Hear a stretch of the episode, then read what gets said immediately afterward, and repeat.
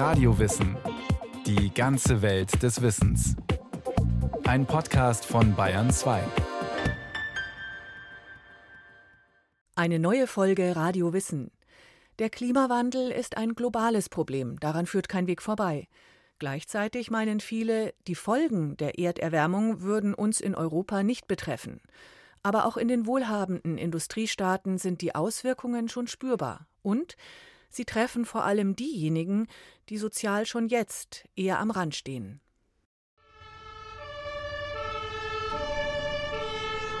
Ältere Menschen verdursten, Bauarbeiter kollabieren auf offener Straße, Säuglinge sterben den Hitzetod. Und das schon jetzt, jeden Sommer. Hier in Europa, in Deutschland, nicht nur im globalen Süden. Der Klimawandel bedroht unsere Gesundheit und er ist insgesamt auch eine wirkliche Gefahr für die Existenz der Menschheit auf dieser Erde. Aber kaum jemand spricht darüber, dass die Folgen des Klimawandels schon jetzt manche gesellschaftlichen Gruppen hart treffen. Wie wird sich das äußern? Das wird sich äußern durch geringere Löhne, durch höhere Preise, durch Mehrausgaben zum Beispiel für Versicherungsschutz. Und auch das wiederum wird dann natürlich die Leute, die sowieso schon ähm, tendenziell ärmer sind, stärker treffen. Michaela heißt das Hoch, das im August 2003 ganz Europa extrem hohe Temperaturen bescherte. In diesem Rekordsommer starben in Europa nach Schätzungen zwischen 45 und 70.000 Menschen an der Hitze. Seither ist offensichtlich, dass die Auswirkungen des Klimawandels uns alle treffen, selbst hier in Europa. Und zwar nicht nur durch messbare Umweltschäden wie vertrocknete Ernten, Wassermangel und brennende Wälder, sondern noch weitaus subtiler, durch Folgen, die das soziale Gefüge der Gesellschaft betreffen. Am sichtbarsten ist das beim Thema Gesundheit. Das Gehirn ist betroffen, das Herz, die Haut, der Darm, die Bauchspeicheldrüse. Am Ende ist das ganze System Mensch betroffen, so wie auch das ganze System Erde betroffen ist. Sagt Professor Claudia Treidel-Hoffmann, Vizedirektorin des Zentrums für Klimaresilienz der Universität Augsburg. Die extremen Wetterereignisse und dabei vor allem die Hitze verursachen vielfältige gesundheitliche Probleme. Denn einerseits verstärkt die Hitze bereits bestehende Krankheiten, wie beispielsweise Diabetes oder Herz-Kreislauf-Erkrankungen. Aber auch mentale Erkrankungen wie Alzheimer oder Depressionen verschlimmern sich bei anhaltend hohen Temperaturen. Und sobald wir uns darauf konzentrieren müssen, unsere Körpertemperatur aufrechtzuerhalten, entweder ist es zu kalt oder zu heiß, dann bedeutet das, dass andere Erkrankungen, die dann vom Körper Aufmerksamkeit brauchen, nicht mehr die Aufmerksamkeit bekommen, die es einfach nötig hat, um diese Erkrankung auch in Schach zu halten. Millionen Menschen in Deutschland sind vorerkrankt, weil sie beispielsweise übergewichtig sind oder zuckerkrank, an Bluthochdruck oder Herz- und Gefäßkrankheiten leiden. Aber selbst für diejenigen, die jung und gesund sind, sind hohe Temperaturen eine Herausforderung. Denn solche Belastungen kann der Organismus nur begrenzt ausgleichen, erklärt Umweltmedizinerin Claudia Treidel-Hoffmann anhand eines Beispiels. Bei uns in der Hochschulambulanz bzw. bei uns in der Notaufnahme kam ein Patient eingeliefert, der den ganzen Tag draußen gearbeitet hatte, ein Dachdecker, der sich nicht geschützt hatte, ein junger Mann, völlig gesund, kommt zu uns kommt mit einer Kerntemperatur von 43 Grad und stirbt innerhalb von Stunden. Wir, wir konnten ihn nicht mehr retten. Der Körper des jungen Mannes war regelrecht überhitzt. Diesen Prozess konnten die behandelnden Ärztinnen und Ärzte nicht mehr rückgängig machen, weil die Hitze Körperstrukturen wie beispielsweise Eiweiße nachhaltig zerstört. Diese sind aber für unseren Organismus existenziell. Wenn diese Strukturen zu heiß werden, dann denaturieren die, dann verlieren die ihre Struktur und dann passt kein Schlüssel mehr in irgendein Schloss. Also das sind ja immer so Schlüssel-Schloss-Prinzipe. Und dann verformt sich der Schlüssel und passt nicht mehr ins Schloss. Und dann funktionieren wirklich Prozesse im Körper nicht mehr und dann stirbt man. Seit Beginn der Wetteraufzeichnungen im Jahr 1880 wird es heißer. Die fünf wärmsten Jahre meldeten die Wetterstationen im Zeitraum seit 2015. Diese globale Entwicklung wird sich erst einmal fortsetzen, trotz aller Bemühungen, die Erderwärmung zu begrenzen. weil sich unser Lebens- und Wirtschaftsstil nur sehr langsam verändert. Auf den ersten Blick hat es deshalb den Anschein, der mess- und fühlbare Temperaturanstieg belaste alle Menschen gleichermaßen, gesundheitlich, wirtschaftlich, in ihrer Leistungsfähigkeit, psychisch und auch emotional. Aber das stimmt nicht. Die Hitze setzt manchen Menschen deutlich mehr zu als anderen, betont Umweltmedizinerin Claudia Treidel-Hoffmann, auch wenn viele das nicht wahrnehmen. Wir haben natürlich auch unterschiedliche Vulnerabilitäten. Und was die Vulnerabilität anbetrifft, gerade von Hitze, ist es so, dass hier sowohl ältere und kranke als auch wirklich kleine Kinder hier als vulnerable Gruppe gelten. Vulnerabel, also besonders verletzlich und gefährdet, sind ältere, kranke und kleine Kinder, weil ihr Wärmeregulationssystem noch nicht oder nicht mehr optimal arbeitet. Deutschland hat die zweitälteste Bevölkerung Europas, deshalb ist die Gruppe der Betroffenen hier besonders groß. Aber diese Menschen sind längst nicht die einzigen, für die die Hitze ein gesundheitliches Risiko darstellt, sagt Professor Andreas Mazarakis vom Zentrum für Medizin-Meteorologische Forschung vom Deutschen Wetterdienst in Freiburg. Das sind die Gesundheitsberufe, das sind die Menschen, die draußen arbeiten, das sind die Leute, die obdachlos sind, aber auch Leute, die natürlich sich von der Hitze nicht so gut schützen können. Und das kann natürlich auch Folgen haben. In vielen Berufen ist es nicht möglich, der Hitze auszuweichen. Auf dem Bau, bei der Feuerwehr, beim Rettungsdienst, bei der Müllabfuhr oder in der Landwirtschaft, um nur einige Beispiele zu nennen. Diesen Menschen geht es wie vielen alten, kranken und kleinen Kindern. Sie sind in ihrem Alltag der Hitze unmittelbar ausgesetzt können nicht ausweichen, sich nicht schützen und sind dadurch gesundheitlich besonders gefährdet. Hinzu kommt, dass sie der Hitze nicht nur im Arbeitsalltag ausgesetzt sind, sondern auch noch in ihrer Wohnsituation, sagt Umweltmeteorologe Andreas Mazarakis. Und das ist natürlich für, würde ich mal sagen, für sozial schwache weitaus schwieriger, weil in einem, würde ich mal sagen, reichen Viertel gibt es genug Grün, da ist die Belastung durch Hitze nicht so stark. In einem etwas ärmeren oder Schichten, die nicht so gut finanziell dastehen. Da sind die städtebaulichen Ausweichmöglichkeiten nicht gegeben. Da ist äh, nicht viel Grün oder auch nicht viel Wasser. Die Menschen in Europa sind von der Erderwärmung unterschiedlich stark betroffen. Im Süden ist es wärmer als im Norden und in den Städten wärmer als auf dem dünn besiedelten Land. In den großen Ballungsräumen von Berlin, Hamburg, München oder Köln kann dieser Temperaturunterschied zwischen der Stadt und den Vororten sogar zweistellig sein. In den Stadtvierteln mit wenig Grün, viel befahrenen Straßen, eng stehenden hohen Häusern und vielen Menschen ist es deutlich wärmer als in den Vororten mit Einfamilienhäusern, Gärten und Parks. Und in den mit Hitze aufgeladenen Vierteln wohnen meistens diejenigen, die ohnehin wenig Ressourcen haben, betont Matthias Garschagen, Professor für Anthropogeographie an der LMU in München. Häufig sind es eben die ärmeren Haushalte, die in den ganz engen Stadtlagen wohnen, in der aufgeheizten Dachgeschosswohnung, wo also eine hohe sozusagen Exposition, eine hohe Ausgesetztheit gegenüber dieser Hitzewellen da ist. Gleichzeitig häufig gekoppelt mit einer relativ schlechten Gesundheitsgrundsituation. Auch wiederum, das wissen wir auch, dass das in Deutschland sehr stark korreliert, auch mit dem Einkommen. Das ist also ungünstig.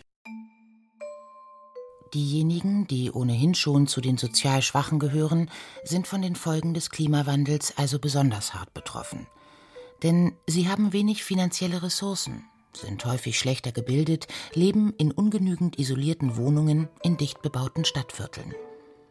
Und sie sind sehr oft in einem schlechteren Gesundheitszustand als diejenigen, denen es wirtschaftlich besser geht. Laut Statistik des Robert Koch Instituts sterben Frauen mit niedrigem sozioökonomischem Status im Durchschnitt acht Jahre früher als beispielsweise Frauen mit hohem Einkommen. Und bei den Männern beträgt der Unterschied sogar elf Jahre. Wir haben eine ganz ungünstige Verquickung davon, dass wir häufig die Gruppen haben, die am sozial schwächsten sind, auch am sozioökonomisch schwächsten, von der Kaufkraft her äh, zum Beispiel, vom Einkommen her, dass das diejenigen sind, die die höchste Anfälligkeit, höchste Verwundbarkeit gegenüber Klimawandelfolgen haben. Und das heißt beispielsweise, dass alte Menschen, die allein in einer Dachgeschosswohnung leben, bei Hitze häufig vergessen, genug zu trinken. Sie dehydrieren. Oder sie trauen sich nicht einkaufen zu gehen, weil es keine schattigen Plätze zum Ausruhen gibt. Die Bedrohung durch den Klimawandel ist aber noch viel komplexer. Denn auch Überflutungen und Starkregenschäden treffen vor allem Menschen, die ihre Wohnungen dagegen nicht ausreichend sichern können und die auch kein Geld haben, um entsprechende Versicherungen abzuschließen. Der Klimawandel trifft aber nicht nur Individuen, sondern auch die Gesellschaft. Denn dadurch verstärken sich die bereits jetzt bestehenden sozialen Ungleichheiten, auch wenn viele davon nicht sichtbar sind, sagt Professor Martin Voss von der Katastrophenforschungsstelle an der Freien Universität in Berlin. Unglücklicherweise ist es eben auch noch so, dass es viele Faktoren gibt, die sich in der Statistik so leicht nicht abbilden. Nehmen wir mal psychische oder einfach auch genuin familiäre Bedingungen, die dazu führen, dass eben die einen sehr viel verletzlicher sind gegenüber Hitze. Bei einer Seele, die sowieso schon mit dem Leben hadert, das macht einen Unterschied. Also solche Art weiche Faktoren gibt es dann eben leider auch sehr, sehr viele. Und ich sage leider deshalb, weil man diesen Betroffenen dann natürlich umso schwerer auch wirklich Hilfe oder Unterstützung zukommen lässt, weil sie im Grunde gar nicht sichtbar sind in ihrer Verletzlichkeit. Zu den gegenwärtig noch wenig sichtbaren Folgen des Klimawandels gehören nicht nur konkrete und direkte Auswirkungen, die stark an die jeweiligen Lebensumstände der Menschen gebunden sind, sondern auch viele indirekte Effekte.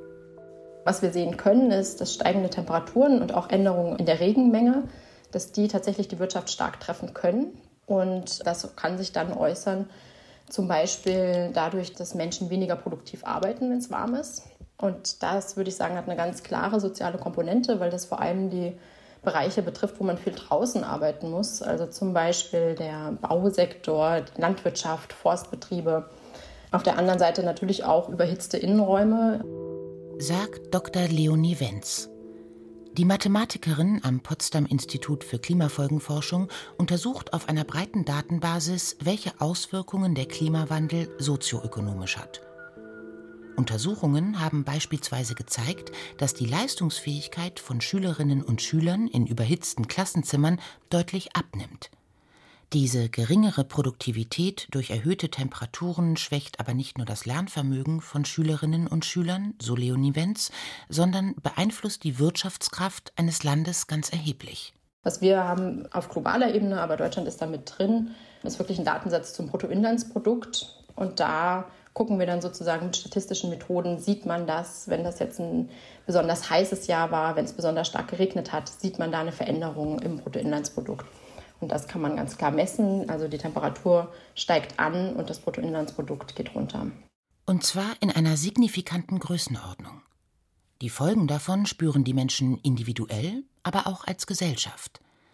Denn der Verlust der Wirtschaftskraft löst eine Abwärtsspirale aus, die Unternehmen genauso trifft wie Studierende oder Kassiererinnen. Mit niedrigeren Löhnen, höheren Preisen für Lebensmittel, Energie und Wasser zum Beispiel, aber auch mit höheren Mietkosten. Bei einer Untersuchung von mehr als 1500 Regionen weltweit konnte die Mathematikerin diese Verknüpfung von Wirtschaftskraft und Temperatur noch weiter konkretisieren. Und da haben wir beobachtet, wenn in der Vergangenheit die Jahresmitteltemperatur um ein Grad angestiegen ist, dass sich dann die Wirtschaftsleistung im Schnitt um ein bis zwei Prozent verringert hat. Ein bis zwei Prozent sind nicht unerheblich. Vor allem dann nicht, wenn man bedenkt, dass das Bruttoinlandsprodukt in den letzten zehn Jahren durchschnittlich um ein Prozent pro Jahr gestiegen ist und damit den Wohlstand sichert. Falls die Erderwärmung in dem Tempo fortschreitet, wie zurzeit zu beobachten, ist es sogar möglich, dass die durchschnittliche Temperatur am Ende dieses Jahrhunderts nicht nur ein Grad, sondern sogar rund vier Grad höher liegt als zu vorindustrieller Zeit. Und da haben wir gesehen, dass es die Wirtschaftsleistung ca. um 14 Prozent verringert wäre, global gesehen. Und das ist tatsächlich aber nur durch den Temperaturanstieg. Also da sind solche Extremwetterereignisse wie die Überflutung im Ahrtal oder der Meeresspiegelanstieg noch nicht mal drin. Und da ist auch nicht drin alles, was man nicht leicht im Bruttoinlandsprodukt messen kann, aber was natürlich trotzdem auch einen Wert für uns haben kann. Also das sind hohe Hausnummern und das ist wirklich tatsächlich nur ein Teilaspekt. Sogar das menschliche Verhalten ist von den Temperaturveränderungen betroffen. Untersuchungen aus den USA haben gezeigt, dass Menschen durch Hitze aggressiver werden.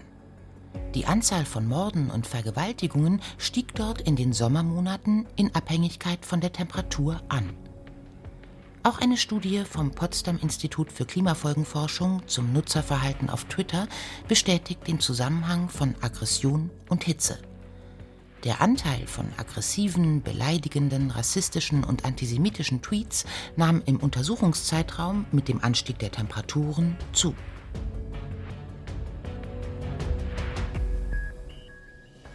Die vielfältigen sozialen Folgen des Klimawandels stehen erst seit wenigen Jahren im Fokus der Wissenschaft.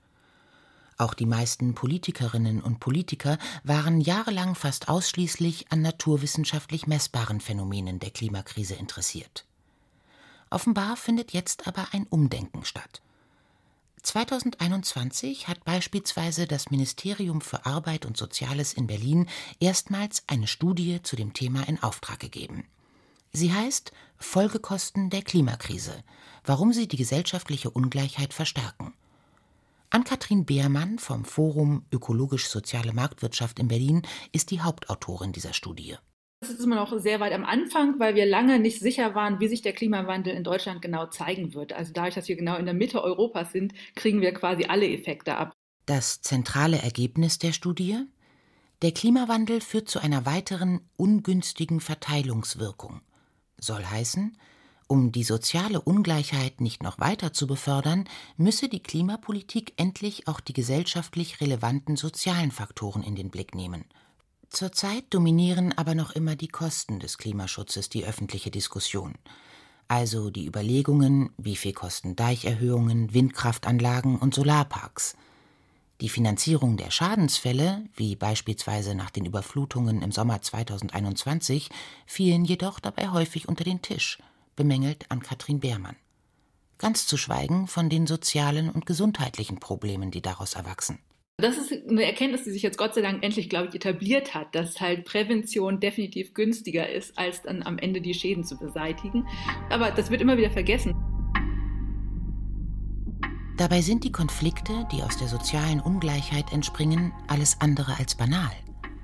Global betrachtet sind diese Ungerechtigkeiten eine entscheidende Ursache für Migrationsbewegungen, also dafür, warum Millionen Menschen ihre Länder verlassen und sich auf den Weg machen auf der Suche nach einem besseren, gerechteren Leben.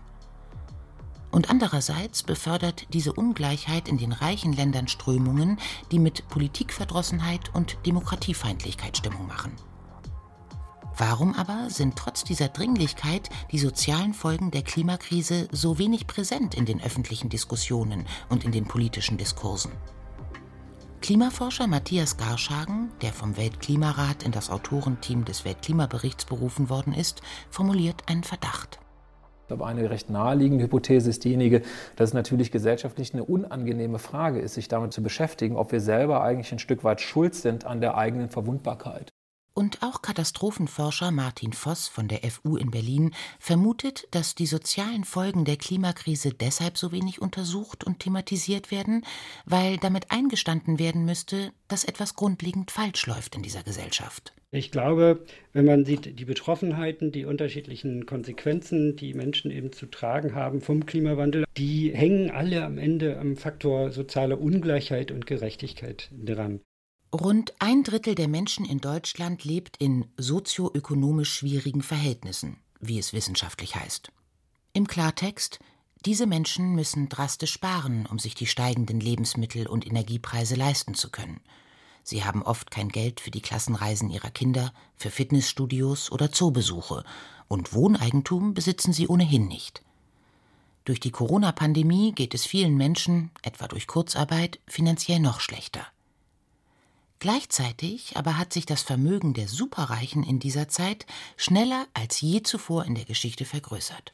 Die Schlüsselfrage jetzt für die Gesellschaft und für den gesellschaftlichen Zusammenhalt wird natürlich diejenige sein, inwieweit wir Klimawandelanpassung als Gemeinschaftsaufgabe verstehen und deshalb auch über die Klimawandelanpassung den Abbau dieser Unterschiede eigentlich mit anstreben. Sagt Anthropogeograf Martin Garschagen von der LMU in München. Also ist das etwas, was wir gemeinschaftlich finanzieren, wo es zu Umlagen kommt, wo es zu einer Umverteilung kommt, um den sozial schwächsten Anpassungen auch zu ermöglichen? Oder wird die wesentliche Interpretation in der Zukunft so sein, dass wir irgendwo alle dem ja ausgesetzt sind und jeder selbst damit klarkommen muss? Machen die westlichen Gesellschaften weiter wie bisher? Oder nutzen sie die Bedrohung durch die Klimakrise, um gesellschaftliche Entwicklungen in eine andere, sozial ausgewogenere Richtung zu lenken? Das ist die entscheidende Frage, meint auch Katastrophenforscher Martin Voss. Denn die gesellschaftliche Ungleichheit sei nicht nur ein moralisches Versagen, sondern bedrohe letztendlich auch die demokratische Lebensform. Das alles wirkt zusammen und führt in der ähm, Konsequenz zu einer Erosion eines Grundvertrauens in die Gestaltbarkeit der Welt an sich und in die eigene Zukunft. Und dieser Vertrauensverlust, der rüttelt dann in letzter Konsequenz eben auch an unserem äh, demokratischen Selbstverständnis. Die bereits bestehende soziale Ungleichheit verschärft sich durch die Folgen des Klimawandels. Auch wenn diese sozialen Auswirkungen zunächst unsichtbar erscheinen, sie können zu einer echten Belastungsprobe für den gesellschaftlichen Zusammenhalt werden, so Martin Voss. Deshalb fordert er, unsere Form zu leben grundlegend zu überdenken diese Art des Umdenkens, da kommen wir nach meinem Empfinden nicht drum herum. Und wenn wir das nicht frühzeitig anfangen und dafür entsprechende Institutionen aufbauen, in denen wir also demokratischere Verfahren und Prozesse, mit denen wir wirklich auch grundlegende Änderungen einschlagen können, die von den Menschen ausgehen, wenn wir sowas alles nicht machen, dann werden wir, denke ich mal, in die Krise weiter reinschlittern, weil es die Technik eben am Ende nicht lösen wird, weil es das Soziale ist primär, auf das wir gucken müssen. Deshalb seien viele Maßnahmen nötig. Beispielsweise eine grundlegende Neugestaltung unserer Städte mit mehr Grün, mehr Wasser, mehr Schattenplätzen und Häusern, die besser gegen die Hitze isoliert sind. Aber auch mit Möglichkeiten für diejenigen, die draußen arbeiten, flexibler zu arbeiten, je nach Wetterlage. Hitzeaktionspläne müssten Standard werden für Kindergärten, Schulen, Alten- und Pflegeheime. Darüber hinaus komme es darauf an, so die Wissenschaftlerinnen und Wissenschaftler, die Grundlagen unserer Gesellschaft so umzugestalten, dass sie gerechter wird.